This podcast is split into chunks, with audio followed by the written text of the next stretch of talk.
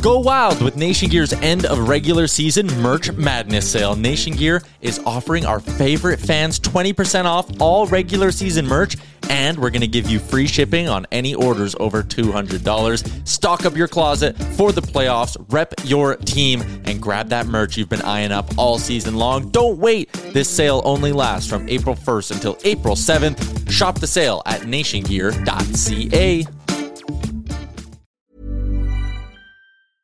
I'm Sandra, and I'm just the professional your small business was looking for. But you didn't hire me because you didn't use LinkedIn jobs. LinkedIn has professionals you can't find anywhere else, including those who aren't actively looking for a new job but might be open to the perfect role, like me. In a given month, over 70% of LinkedIn users don't visit other leading job sites. So if you're not looking on LinkedIn, you'll miss out on great candidates like Sandra. Start hiring professionals like a professional. Post your free job on linkedin.com/people today. There's never been a faster or easier way to start your weight loss journey than with PlushCare. PlushCare accepts most insurance plans and gives you online access to board-certified physicians who can prescribe FDA-approved weight loss medications like Wegovy and Zepbound for those who qualify.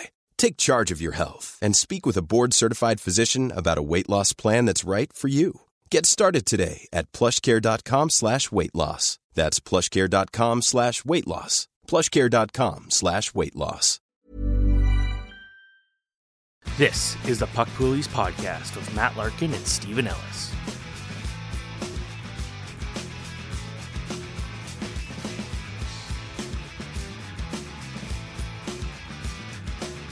Hello, everybody. Welcome to a new episode of Puck Poolies. Matt Larkin here with Steven Ellis. It's going to be a fun episode. Post Valentine's Day, we're going to be talking fantasy hockey breakups today. But before we get to that, oh, little Steven's doing a little heart heart motion with his hands. If you're just listening, not watching, the Taylor Swift style, Steven's favorite. Uh, so, tell me what's going on with your team right now. Are you are you are you surviving? Are you in the dog days? What's what's happening? Well, in both my leagues, I dominated by like a long shot. Uh, one of them, I won by like 250 points. Um, the uh, part of it was because the guy I faced, he he did the auto set lines. He was a little busy, wasn't able to go go and fully like do a lot of detailed line switching. But with the auto lines, for some reason, it put uh, Auston Matthews as a healthy scratch on both his hat trick nights. So that made that really easy for me. Uh, that was kind of a dominant victory. Uh, I'm already starting off uh, pretty good this week. Um, I think, uh, yeah, because I had um, Eric Sinek get what six points, and JT Miller had a hat trick in the same game. So I've I've almost clinched the week one day into the week. It's That like wild game. and that's good because I, I like last week I beat the third place team. The first place team lost, so that's good. And while I have this one last minute, uh, I want to say the Daytona 500 uh, finish was disappointing. That's it. How about you? Well, I'm finally achieving my goal. My team is finally bad enough that it's starting to sink, and I, I think I'm safely out of the playoffs now, which is what I wanted. Didn't want to lose a keeper, and uh, I because I noticed my dad's team. He and I were both kind of like decent but not great, and we thought one of us should just like make a big trade and load the other guy's team up. Not, not a collusion trade because like, make a real trade, but like neither of us is good enough, but maybe one of us could be good enough. And I thought his team looked actually pretty good, so I said, why don't I why don't I pack it in this year? I'll make a seller trade. And I gave him Darnell Nurse, Ovechkin, and Drew for Tage Thompson for for next year. We'll talk about Tage Thompson more on the show, but for next year, I feel good about Tage Thompson. Uh, but that finally has started to work. So I, I'm sinking. I have just one really important game left, though, against the guy whose first round pick I acquired. So I need to beat him because I want that pick to stay low or to stay high, I should say. I want him to stay low so the pick stays high. So that's like my that's my Stanley Cup in a couple weeks. Other than that, I'm just playing out the string now. But Steven, there are a lot of people listening who are not playing out the string and they need our advice. So let's get to the pickups. All right, let's start off here of a shallow pickup. Wyatt Johnston, 68% available. Now, he, if I'm correct, he did fall down to the third line recently, and there were some people concerned. I'm not personally concerned, and uh, that's why he's a, a good option here for the shallow pickup. Yes, he did fall down to the third line, but so far it's not really affecting him. He's just he's a good player. I liked him going into the season. He easily surpassed 20 goals as a rookie. And obviously, we saw he got a look for an extended period of time on that first line with Jason Robertson, Roope Hintz. There's nothing to say it can't happen again if he if it feels like to Pete DeBoer, it's a good fit. And even if it's not, this is just a really good team. And if you're, I know it's a shallow league, but he's got 14 points in his past 13 games. I don't think it's someone who needs to completely rely on being on the first line to be successful. Obviously, we'd like to see him on special teams. That is the way for him to hit his ceiling. But I still think he should be owned in almost every league just with the way he's playing because the pendulum could swing back the other way. Even if it's even if he goes a little bit cold, not being on that first line anymore, I think you still want to stash him. He's just a really talented player. I'm just a big believer. So you want him on your team, I think, in almost any league size. All right. Going from one Dallas Star player to a former Dallas Star player, Corey Perry, 90% available. Yeah, this is a weird one because I feel like I, I remember us talking on the show recently about Corey Perry and how you know it's not really i think it was a, maybe it was a it was a listener question we had that's what it was right about whether we should be excited about corey perry and my advice was eh, you maybe he'll get string together a few good games and you can trade him i still think it's true but for him to be available in 90% of leagues when he's playing with Connor McDavid and Leon Draisaitl. If I was playing with Connor McDavid and Leon Draisaitl, you should pick me up because they would just bounce a couple pucks off me and in. So it's not really a reflection of Corey Perry's ability in his late 30s, but just with that assignment alone, you have to pick him up. He's also playing power play too. I don't know how long this arrangement's going to last, but you got to see, you got to find out. So pick up Corey Perry. Okay, I like it. This one, the D pickup, and I've got a story about him coming up on Daily Faceoff later this week. A guy that I think we have two slightly different viewpoints on. Uh, the fact that he's got two goals in the last 32 games is not a good sign, but Tyler Bertuzzi, the Toronto Maple Leafs D pickup. Yes, and he's got one goal in the last two games, so that's how I'm going to. Anaheim, wow. yes, that's right. So he's available in 88 percent of leagues. Um, so we know Morgan Rielly is still suspended, but he's coming back soon. Uh, the Leafs, while he's out, are trying five forwards on the power play. That includes Tyler Bertuzzi. All season long, I've been saying he should get a look on the top power play unit to see if it sparks him. He looked good doing that in Boston last year, and I think maybe we're going to see a little spark get lit. So he already has a power play goal since he moved into that assignment. Maybe he doesn't keep it. But even if he doesn't, this might be a way to just get him going, get his confidence up because it's not like he's a terrible player. He's just having a nightmarish season. So maybe this gets him going. That's the worst case scenario, I think. The best case scenario is he stays on the top power play unit if he keeps doing well in that assignment. So either way, I'm not saying you grab him in every league, but in a deep league, he's available, like I said, 80% or 88% of leagues. I think it's warranted to give him a shot and just see see if he can run with this because it's not like his talent disappeared completely off the face of the earth. It's a nightmare season, but he can still play. So maybe this gets it out of him. Here's a trivia question for you. He has seven goals this year. How many of them have come against teams that are currently in a playoff spot? I don't know, zero. One, it came in October against Dallas. Wow. So that's uh, you know, he does some things well. Like he's good in front of the net. He does things that doesn't get rewarded on the score sheet. That's 100 percent the case. I I don't. I'm just I'm not not loving that one there. Uh, and for the WTF pickup of the week, your favorite player. I know you probably sent him a Valentine last week. Kochetkov. It's my boy Pyotr Kochetkov. For the umpteenth time, he's back, baby. He's available in 39% of leagues. And we know Freddie Andersen, obviously, very serious situation with the blood clots. He's working his way back, but it's still very difficult to predict how much usage he'll get down the stretch. What we do know is Pyotr Kochetkov, 7 2 and 1 in his past 10 games with a 923 save percentage. And since coming back from his own injury, the concussion, five games, 927. So Pyotr Kochetkov is supposed to be the goalie of the future. And I recently talked to some people around that organization. They, they definitely believe that. And it's happening. He's playing great on a great team. What else are we waiting for here? This is the definition of a WTF. I think I said W, WTF pickup. I'm so excited about Kochetkov. I can't even talk normally. But you need to pause the podcast and go pick up my boy.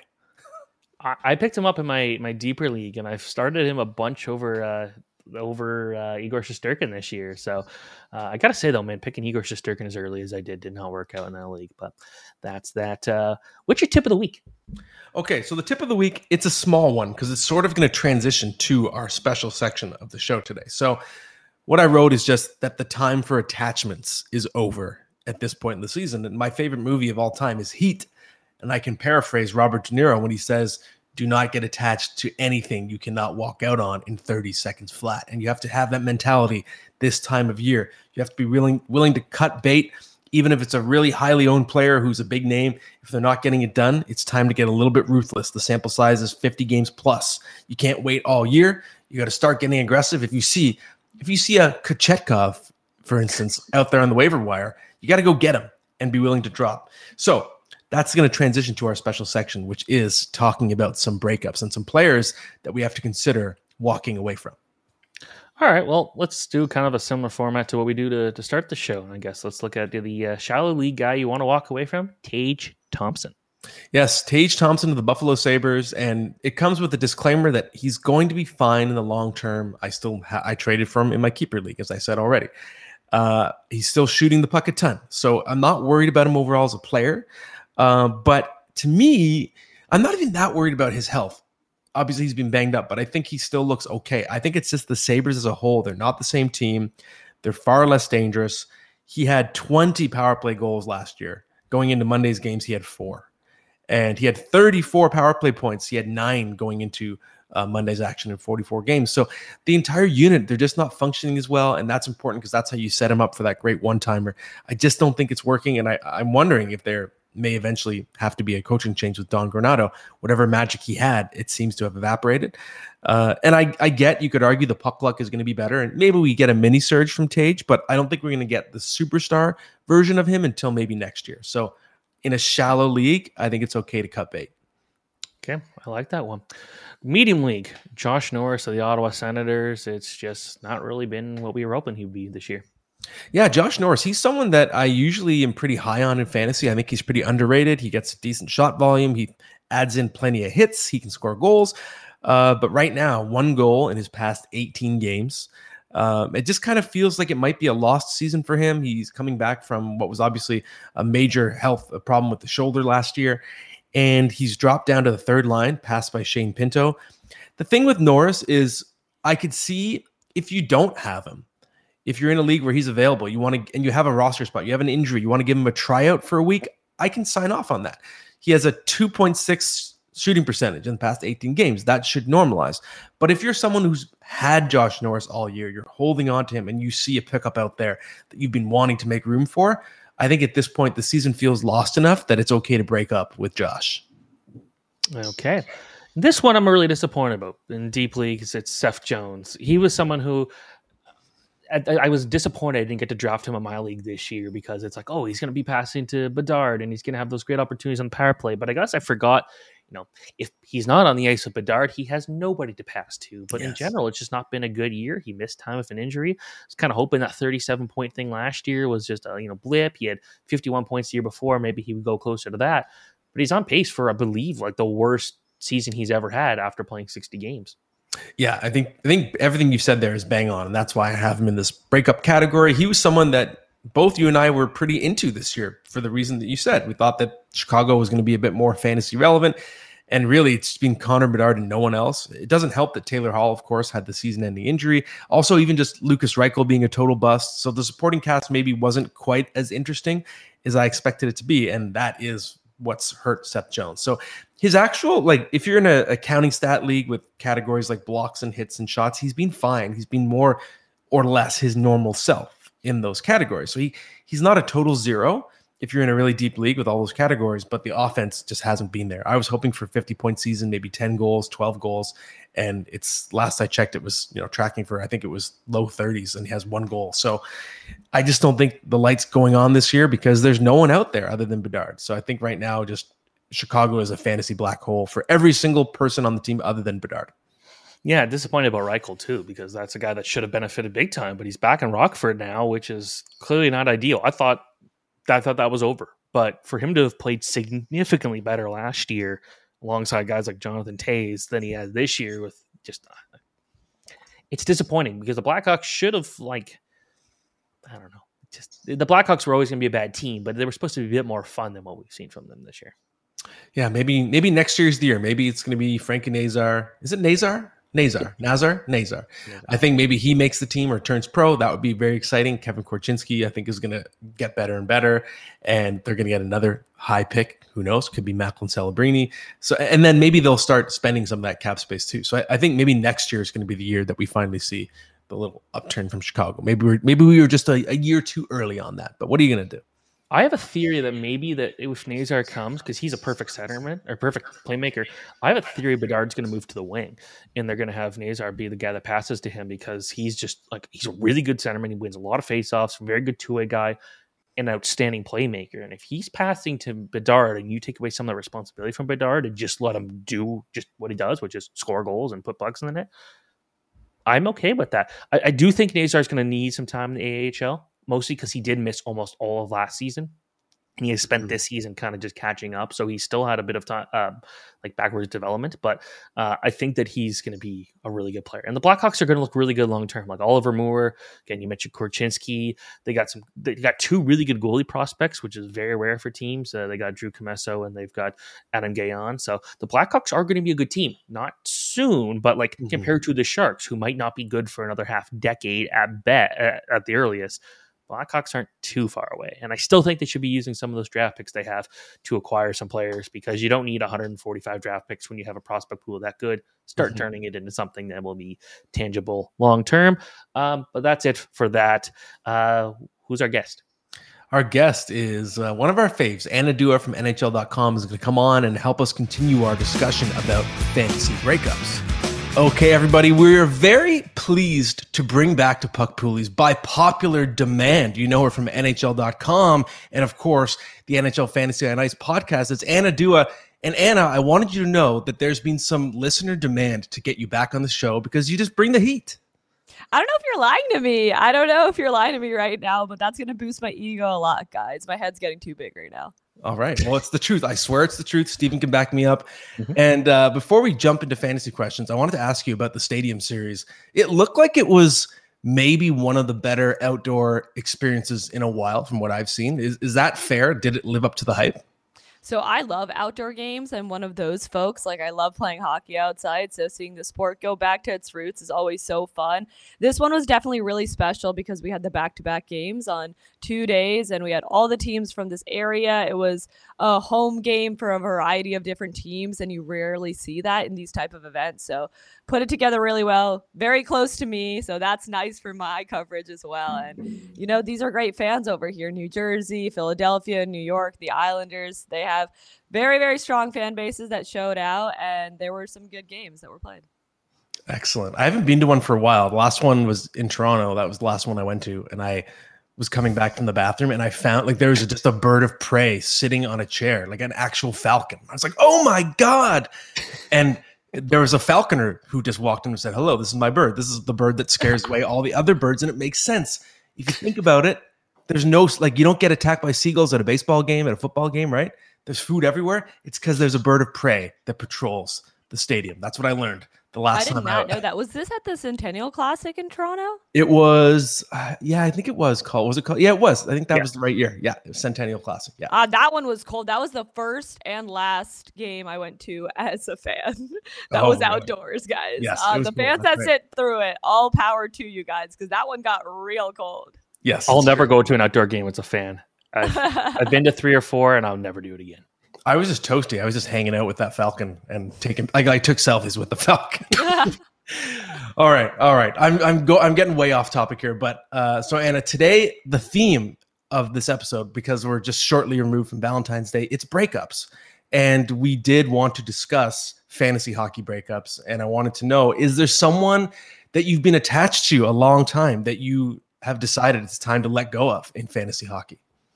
Yeah, I know there's some changes afoot in terms of relationship statuses in my fantasy league, but a couple of the guys this season that stick out to me, and I, I don't know if this is going to last forever for one of them, but at least for this year, I'm kind of done, are Erik Karlsson and Tage Thompson, guys. Like, I had a lot of high hopes for Erik Karlsson entering this year just because it seemed like the Penguins were going to make another run at it with their core group. That's why they added him to the mix. I don't know what's going on in Pittsburgh. The direction that team's headed in, no one can tell. And Erik Karlsson is just collateral damage. No one really expected him to get near the 100 point season he had last year, but it's not even been close right now. And he's just getting a couple assists here and there, not looking like himself. I don't blame him. That team I'm just kind of done with. And then for Tage Thompson, he's one of those players that it took some time to build trust in and eventually mm-hmm. everyone had faith i had faith that he was an elite player in this league people took him in the first round of their fantasy drafts he also hasn't just lived up to his old self right now. He has only like 32 points in 45 games. He does have very high shot volume. I'll give you that. So he's still getting four or five shots on goal per night. But I know with Tage Thompson, there's something going on underneath the surface. He's had some injury issues, which is why this may not be like a long term breakup, but at least for this year, man, if someone has faith that he's going to bounce back, maybe Buffalo's going to go on a bit of a heater with no pressure at the end of the season, you could get decent value for him just trading him off right now because I don't think it's looking good for him to bounce back at least within this year. So on the flip side, who is someone you can't quit on? Like who you'll keep no matter what? For me, it's Connor Bedard, who is actively hurting my fantasy league or for fantasy team. But I'm hoping to keep him as a long term keeper, so I've kept him around. But like every time I put him in, he's getting killed because the Blackhawks are losing, we have plus minus to really penalize our teams here. So, uh, what are your thoughts there? I mean, yeah, it's just his team right now, so that's the situation for Connor Bedard. Can't stay healthy either, but he's a no brainer for me. For my answer to this question, though, I'm a ride or die for this one player. And if you know me, you're not going to be surprised by this. It's Pyotr Kochetkov of the Carolina Hurricanes, guys. Like, I, I love this kid. I When I watch him play and he's playing his best hockey, he looks like a young Marc Andre Fleury. Like, the individual talent this guy has is unreal through the roof, but he really keeps my heart rate high because he'll have like a shutout and then he'll go and have like a sub 800 save percentage percentage, and then he'll have like a 945, and then he'll have like an 823. So it's just like back to back to back with Pyotr Kochetkov. But the Carolina Hurricanes are a solid squad. They're getting healthy. They're finally getting their entire team back in front of them. And when that happens, I feel like they're going to go on a little bit of a run in the second half, and Kochetkov's going to be a big beneficiary. That's my answer. Oh yeah, how do you like them Apple Steven? So Anna, right now I feel very seen because I earlier in the episode I had Kochetkov as one of our pickups of the week, and he is also my can't quit guy. Tage Thompson was also one of my breakup guys. So We're on the same I, page. I really I feel seen. And Steven, just eat that and just let it. I let like it fester. Kochetkov. It's just you are obsessed with him. He's my boy. Okay. So am I. Okay, I'm glad that someone else is. I'm glad someone else is finally. Yes, and it's happening for him, and that's sort of a transition to the next question. So maybe he is the answer, but we're getting to that time of year where it's tough to find the late season goalie heater that's going to change everything. It can happen, right? Joseph Woll was probably the example last year, uh, but maybe it's Kochetkov or it could be someone else. But if you're trying to save a desperate fantasy owner right now with a with a lifeline, who is that late season goalie pickup that might sort of turn the tide? Honestly, one of my answers might genuinely be Joe Woll. Like he's coming back for the Toronto Maple Leafs rather soon, and they need him back. I really like him as a player too. Him and Kochetkov are two of the younger goalies in this league that I'm really excited about. So him being back in the mix will probably be a game changer. That's someone to keep your eye on. Another answer for me too is guys, I don't hate the Philadelphia Flyers this year. Like, I think they have like some solid pieces. They have some young studs. I like John Tortorella as a coach. This is a team that can make their way into the playoffs. They're in the playoff position right now, and the guy who's going to benefit from that is going to be Samuel Ersson, right? So it's his crease over in Philadelphia, and then I know he's had some subpar performances as of late in his past couple of games, but before that, he looked pretty decent. If this Flyers team continues to be gritty and compete night after night in these games, that's the option they have in the crease right now. And if you think the Flyers are making the playoffs, why would you not have a guy like that on your roster? Hmm. All right. So, do you have a player because the trade deadline's coming up? Obviously, do you have a guy you're watching very closely in hopes that they'll be traded and get a nice boost at the deadline? Yeah, I have like three. So first off, this is the big one that I think everyone's kind of watching is like the Calgary guys. Noah Hanifin for sure is the one that people are trying to figure out where he wants to go, where he's going to end up, and I think he's also displayed flashes in his past of his potential that just haven't peaked as much in Calgary recently as you would have liked to see. So keeping an eye on him. And then two Senators, guys. The Ottawa Senators are really slept on as a team because people look at them in the standings and they look at the end results of their games and they're like, the Senators are a mess. In fantasy hockey, it does not matter if you're winning or losing these games. It matters how much you're producing within those games. And the Senators have consistently been like a top 10 team in the NHL in goals per game. They have a lot of depth. They're rolling out like three solid lines right now. And there are a couple of odd one out guys on that roster that I think may move. And get some boost in a different location, and that's Vladimir Tarasenko and Jacob Chychrun for me. So I feel like those two are the ones that just aren't benefiting from whatever Ottawa's doing right now in their system. And there's only one puck to go around, and other people are taking that time up in Ottawa. So I wonder if those guys move, they'll get a boost. Yeah, I think those are great picks. I sort of sold somebody on that on that dream, and I recently traded Tarasenko to sort of trade up in the first round next year. So hopefully that that comes true. So I don't look like I just swindled somebody. Um, so I'm curious, Anna, is there someone? I feel like every year there's someone that kind of wins me over throughout the course of the season, and then going into the next year, I'm saying, okay, I need to have this player. Is there someone who has done that for you this year? Yeah, I feel like this might be a popular answer, but it has to be Sam Reinhart for me. I, mm-hmm. And it's not just because of how unreal he's playing this year, which he is. All credit to him. It seems like it's the Auston Matthews show and the Rocket Richard race, but Reinhart also has 40 goals this year the thing that seals the deal for me is that he had back to back 30 goal seasons before this. So this isn't like out of the blue. And sometimes people forget how much of a goal scoring threat he has been the past couple of years. And just having three years with that type of scoring ability, that is enough for me. That's like almost like an entire high school career, right? Yeah. So that's enough for me to prove that you're going to be great. If he stays in Florida, awesome. If he doesn't stay in Florida, I'm still sold on him as an individual after these past couple of seasons. So that's a guy I'm going to be targeting targeting in every draft going forward. I like it. So recently you posted something that was quite interesting and kind of scared me a little bit about some poutine you recently had or recently saw. I don't know if you actually ate it, but I'm not a poutine fan because I just don't like gravy. But looking at what you posted, it, eh, it, eh, put it this way, Matt, it's because I can't taste most things. Oh, I forgot. Yeah, Steven can't taste. All right, fair enough. So for for context, I was born without the ability to smell. Blah blah blah. I all my taste buds. But you can't smell anything. I can't smell anything.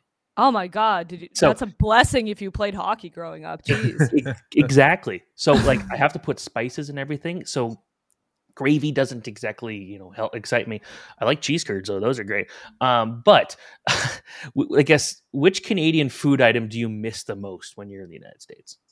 Guys i miss everything to be honest. I was I, I really do. Like honestly like not even trying to play a bit here canada's food is just objectively better with the stuff that they have. So i can just rattle off a list. All dressed chips those are my favorite flavors. I like bring them back in bulk. Miss those. Swiss chalet chalet sauce. Oh, yes, i miss that. Like i haven't had that in years now and it's phenomenal any candy bar. Aeros, so good. Coffee crisp, so good. Mars bars, I think, just recently made their way down here, and those were one of my favorites. Hickory sticks, they don't have that down here. Love that too. Decent poutine as well. The only thing I think that is like super Canadian that I don't like are ketchup chips. Like that's it. Like mm. that I can't get behind, but anything else, Tim Hortons as well. Like that's my favorite coffee. It's the best coffee that exists out. I look at you guys don't know what you have. Oh my god, gone. Anna, you had it. You, you had this. You were you you were about to land the plane, and then Tim Hortons coffee. You, you missed the putt on eighteen. You don't know what you have until it gets taken away from you, and you're surrounded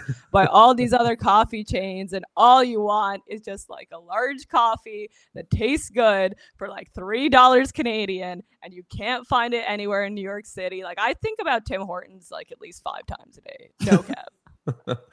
it is a very good list. I'll, I'll give you the mulligan on, on Tim Hortons.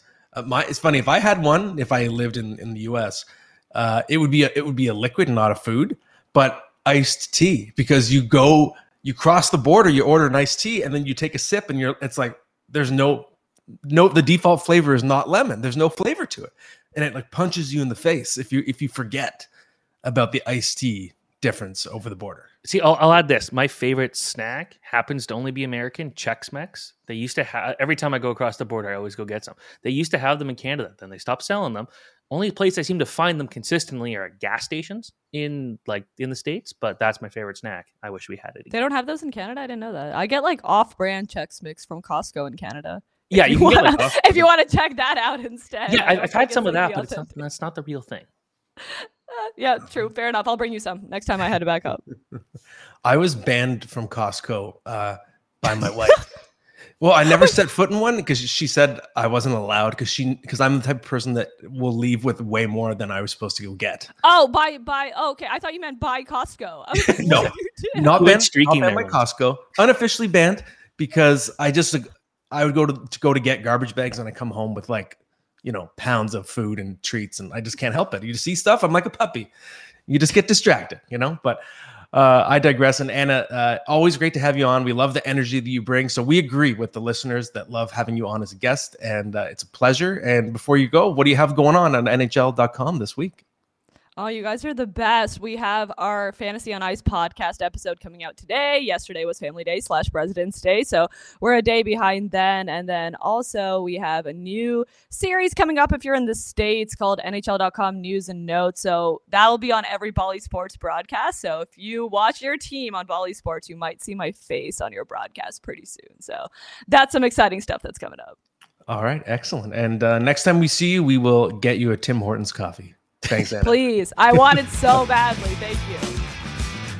Okay, great stuff as always from Anna. And it's time now, Stephen, to move on to our best bet of the week. And I haven't placed a bet just on a single game for a while. I think it's time to switch gears. And I'm going to try and galaxy brain this one. Okay, so stay with me on this this journey. I'm picking the over 1.5 power play goals at plus 115 money for the Ottawa Senators and Florida Panthers Tuesday night. The last time they met was November 20th. There were 167 penalty minutes handed out in that game. Massive brawl. They have not played since. So this is the rematch. You got both Tkachuk brothers on the ice mixing things up. If there's if there's any doubt, this is going to be more more mischief. You got again both Tkachuks are out there. And the Panthers have the second most penalty minutes in the NHL. The Senators have the sixth most. The Panthers have one of the better power plays in the NHL. The Senators have one of the worst penalty kills in the NHL. So if you look at all those factors, rivalry, had a brawl, both teams are not very disciplined. You got a good power play team, a bad penalty killing team. I think we're looking at easily two power play goals in this game, and that's why I love this bet. What do you think of that one? I, I my question for you is which Tkachuk player is going to get more points today? Ooh, I don't know. Sorry, I lost you for a second. The uh, I got an Adobe update that just popped up in front of my face, so I couldn't see. Uh, I think Matthews Matthews is on a heater right now, right? He leads the NHL in points since January 1st. So I think this could be another Florida Panthers beatdown after they took apart Tampa Bay. All right, I'm hoping it's Brady just because I have him in fantasy. But I, yeah, I'm, it's when when you sent me this, this, this is what you wanted your best bet. I'm like, I get it because there's going to be a lot of uh, hopefully a lot of fights. If this game becomes a dud, I'll be very disappointed. Yeah, me too. Uh, okay, let's move on to someone who I do not think is going to be a dud uh, upon arrival to the NHL. Uh, let's hear your prospect of the week, and it's someone I've been waiting for for a while. Logan Stankoven of the Dallas Stars. At the time of recording this, he has not been called up, but we do believe he will be, which is perfect because I actually just wrote about him being a guy that needed to be called up because what he's doing in AHL is unbelievable. And he was one of those guys where you can watch these smaller players, and he's last that he, time he was measured, he was five foot eight, and you could see these small guys and say, okay, I still believe in him because he does so many things well. He's great at faceoffs. He's great at being a two way player. He blocks shots. He does everything. So being five foot eight does not matter for Logan Stankoven. He's on pace for 90 points this year in the AHL as a rookie. He's still only 20 years old. Like that's one of the best under 21 seasons we've ever seen in the AHL. And he's doing it where him and, and, Mavrik Bourque are carrying the load for the Texas Stars, a really fun team to watch, some good depth kind of throughout the lineup. But with him, it's just every time he touches the puck, something happens. He can put up points in the power play. He can again, he'll play a bit of shorthanded. He'll score at five on five. He does everything. So uh, I think someone like him is going to have no problem thriving because he, the year he got drafted, it was he got like 104 points. It was like something. No, it was the year after he got drafted because the year he got drafted was a COVID year. But he got drafted gets 45 goals, 104 points, looks great. Last year, his offense goes down a little bit. He missed some games due to the World Juniors and everything, but he was dominant at those two World Juniors he played with. I played at with uh, Connor Bedard as a line mate uh, for a little bit. But just what he's done at every level of hockey just shows this guy's not going to struggle. Uh, I think you got to use him right. The Stars with Matt Duchene expected to miss time, you got to throw him in the top six, give him every opportunity. When it comes to these young guys, when you call them up, I feel like a lot of times they will be a little too sheltered. Matt Savoie was a perfect example. They basically threw him mm-hmm. on the mm-hmm. fourth line in his NHL debut. He did nothing, played four minutes, made no sense. if you're going to play these young guys, give them a chance to play. And whether Stankoven's there for a few games, I still think he should go back to the AHL. But even if it's just for a few games, give him every opportunity, play him 15, 16 minutes a night to go and see what he can do. Put him on the power play because uh, he does so much. He actually is a decently physical player for a guy his size, and he he likes to play feisty, and, and that shows up uh, in the way he plays. And I, I, was looking through some some advanced stats and some of the hits he puts up, and because advanced stats in AHL is hits a lot of times. Yeah. so same with time on ice. You know the crazy stats you never hear. Of. Yeah. Uh, but he's not afraid to hit guys, and I think that's good. So I think he's going to be one of those guys that can put up Brayden Point style numbers in the NHL. I think he's going to produce very well. He's going to go get 70 points a year. He's going to do a lot of things really, really well. Uh, so uh, if you're in a keeper league and no one's picked up Stankoven yet, I'd say it's worth it because I think next year he's going to be playing a top six role with this team. Very interesting. And I did uh, add him today just in anticipation. Yeah, I added him right before we started the show. I wonder a little bit like the scouting report, I see a little bit of like Danny Briere, someone who played bigger than his size. And Briere wasn't, I wouldn't say physical, but he was feisty and, and courageous and played hard for, for a little guy, right? So I wonder if that might end up being a decent comparison. Uh, very excited to see what Stankoven can do. So, Stephen, I think now it's time for some questions. What do we have? All right. So this first question comes from actually from Daily Faceoffs, Scott Maxwell, who's an avid listener to the show. So shout out Scott, you rock. What are some good players to target for selling teams in keeper leagues that have high potential for next season, who are keeper worthy but aren't quite there this season, and would ha- make buying teams be willing to move them? Do you want to do that one first? Uh, I think we can both do it. So I have some names, but I know you have names too. So for me, if you're looking like, because there's two different ways to interpret this. So he could just mean keeper leagues with high potential is in players that are veterans and established that you could just buy for next year. So I, I think again we're going to keep going back to him, but Tage Thompson, I think I don't like him anymore for this year, but I think he's a buy low for next year. So that's someone I would speculate on. If you're looking at more players that haven't broken through in the NHL yet, guys that you'd be trying to pick up if you're a seller team. Uh, Logan Cooley, I think, has much better days ahead. His rookie season has been a little bit hot cold.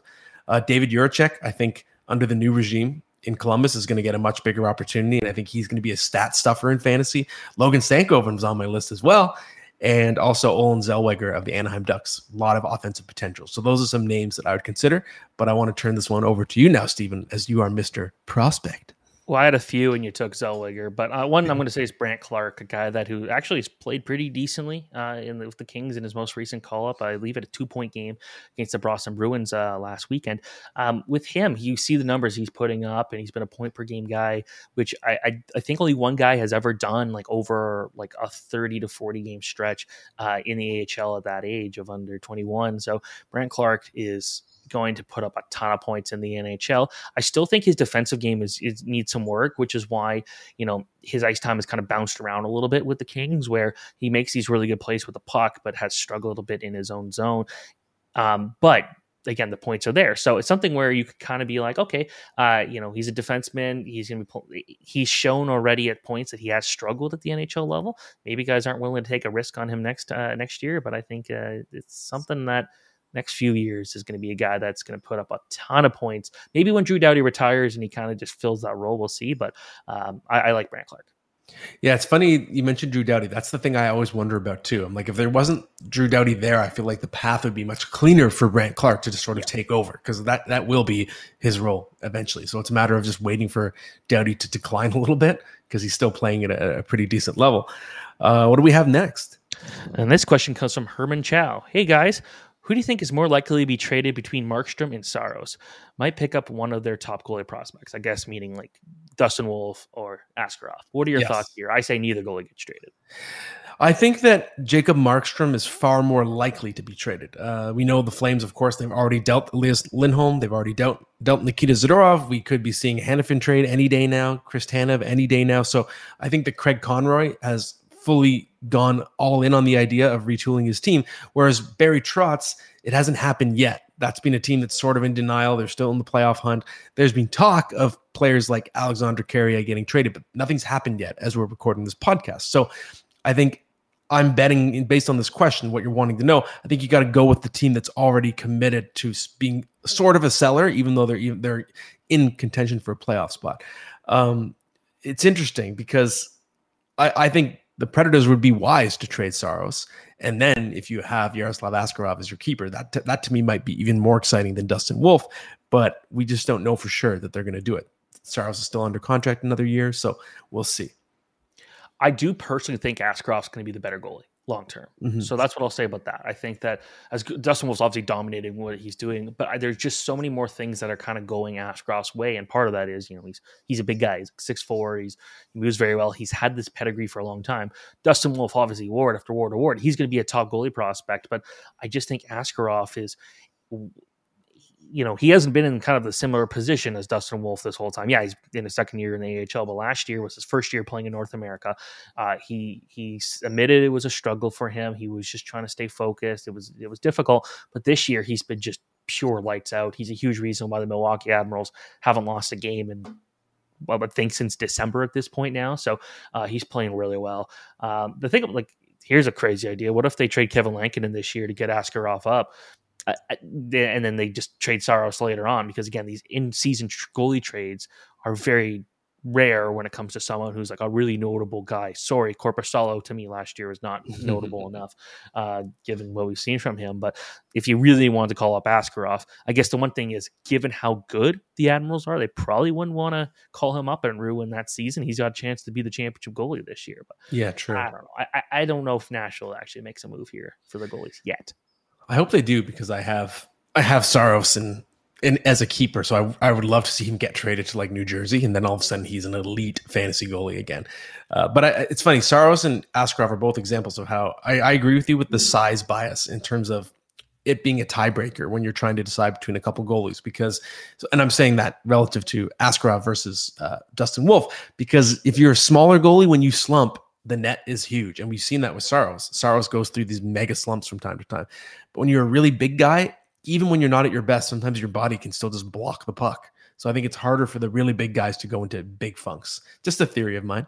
Yeah, um, and, talking talking to some goalies uh, coaches and some other scouts, the one thing they point out is they just think that Askarov's got more NHL level tools uh, as a goaltender, and specifically the size thing and how he handles, like like you kind of said, how big the net looks for a smaller goalie they don't really see uh, Askarov getting out of his position as much as he used to. He used to be this wild card who would just drop his stick a lot for some reason and then just try to go crazy Dominik Hasek style. He's a lot more refined now and he's a lot more square to the shooter. And obviously, Dustin Wolf might win the best goalie of the year three years in a row in the AHL. So it's like we're still talking about one of the best goalies that we've probably ever seen in the AHL. But I just think you know there's there's points where you catch him you know yeah, catch him kind of diving, trying to do a bit too much. But we're still talking about a guy who I think is going to be a top 10 goalie prospect in the or top 10 goalie in the world. Mm-hmm. Like we're still talking about one of the best. It, we're kind of being, you know, so many good goalies right now coming up, which is funny considering how much we talk about goaltending being voodoo. Voodoo. Yeah, that's true. Yeah, it's a good it's a good time for prospects. Jesper Wallstedt, of course, and Devon Levi eventually should break through too.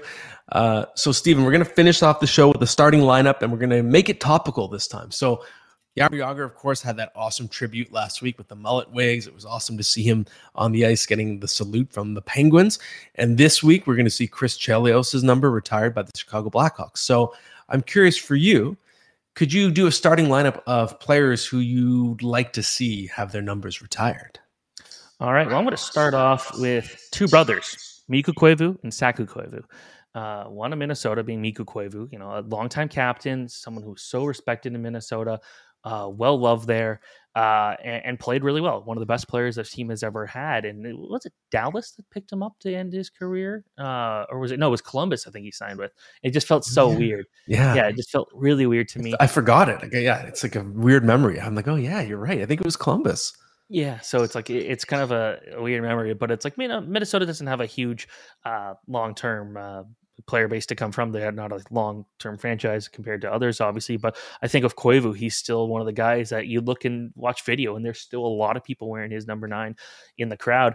So then obviously I'm going to go to Saku Koivu. Uh, and uh, I think that just, you know, obviously he was not one of the greatest Montreal Canadiens players of all time, but I think that's one that's still evokes uh, you know a very deep emotional response from Habs fans. And other guys have worn the jersey number since. Mm-hmm. Uh, I believe it's been Scott Gomez and Brendan Gallagher, but his number eleven. You remember the clips of him coming back from cancer and then having some of the best years of his career, and he played in a really not great era for the Canadiens that they have not come out of at this point. And he did so much with so little. Like all respect to Jan Bulis and Richard Zednik, but they're not exactly elite level wingers to go with Koivu at that point. And I think just very few players, when talked about in Montreal, get the same response that Saku Koivu's name does because of everything he went through. So, mm-hmm. um, staying in Montreal, Carey Price, because one of the best goalies that franchise has ever had, and they've had so many good ones and they could never get him a Stanley Cup. I almost feel like they got to be like, sorry, we didn't build a good enough team around you. Yeah, we made the Cup final a couple years ago, but you were the reason why. Uh, here, we're going to retire your jersey number. No one should wear number 31 in Montreal mm-hmm. uh, when it's all said and done. Just a, such an important part of that franchise for so long. And they had a, a difficult few years to start. He was supposed to be the goalie savior, and then it looked like, oh, maybe it's Halak but then Price ended up becoming the guy that did so much. He won stuff with Team Canada. He basically anytime he didn't play for the Canadiens, he won something. Yes, the, the Calder Cup, the the Olympics, the World Juniors. He won everything except the, the thing that he probably cared about the most. He had the Vezina trophies. He did all that. Probably deserved a lot of Conn Smythe uh, attention against uh, in the Stanley Cup Final in 2021. That's what I'm going with it's going to be a few years until Jonathan Toews' number officially retired. And I'm not missing that. Like they didn't even announce that they're retiring his number, right? No, not that I can no. think of. No. Uh, so Jonathan Toews, uh, he, he, was a big reason why that franchise kind of bounced back. Now I know the Blackhawks are a touchy subject for a lot of reasons, especially for those couple of years, and Toews was the captain for there. But we're still talking about a guy that was a huge reason why him and Patrick Kane were a huge reason why the Blackhawks went from completely irrelevant to a dynasty in just a short span. And uh, you see all the the things he did on the ice. He was well respected off the ice. A guy that just it means a lot to that franchise. So uh, that's who I'm going with there. Pavel Datsyuk in Detroit, number 13. I, I, wanted to pick guys that I personally watched. I can't mm-hmm. say I watched Jaromir Jagr playing at the Pittsburgh Penguins, for example, but uh, and obviously he was just had his number retired. But Pavel Datsyuk, Detroit Red Wings, just I think that he just did so much for not just for the Red Wings, but for hockey popularity online. Like you see so many guys mm-hmm. who are trying these skilled moves these days, and so many of them would say they looked up to two guys that they watched on YouTube growing up Pavel Datsyuk and Robbie Schremp. Somewhat different skill levels. Yeah, yeah, yeah. Datsyuk being this guy that no one kind of expected to be as good as he was, being so valuable. Uh, Red Wings fans and Coyotes fans, they got a good glimpse of him because, yes, he was a Coyote for five seconds. Um, but I, I, think that Datsyuk was important, and that's a guy you got to do it. And it's only a matter of time till Patrice Bergeron has number 37 officially retired by the Boston Bruins. You know, I, I don't know what else to say about that, but all the awards, being a captain, winning the Stanley Cup, Patrice Bergeron, Chara, like those two guys. When I think Boston Bruins and what meant so much to that franchise, those are the two guys that come up uh, to me first. So, uh, yeah, those are my picks. This is a hard one because I always think that retiring numbers to me is like, okay, sure, I guess, but it's got to be like the superstar guys, the ones that were mm-hmm. so important. But I think there's just the, the ability to honor a player on the ice means a lot to the fan bases. So, those are my picks. Those are really good picks. I think that's a, an excellent list, and uh, I, I, I don't think I have any notes. Like I think there are other names out there. You know, Ryan Getzlaf, I'm sure would be one that eventually would be retired, but because he hasn't yet. Now I'm like, wait, he hasn't. No, he hasn't. What about Corey uh, Perry in Anaheim? Yeah, Corey Perry could get his retired as well. If we could just we could just talk about the Ducks. Yeah, that's, right. that's right. But I think that list is is pretty unassailable. I think it's an excellent list, and we're gonna end the show with that one and we'll be back. Still got a few episodes left during this fantasy hockey season as we get closer to the playoffs. So stick with us, and we'll stick with you.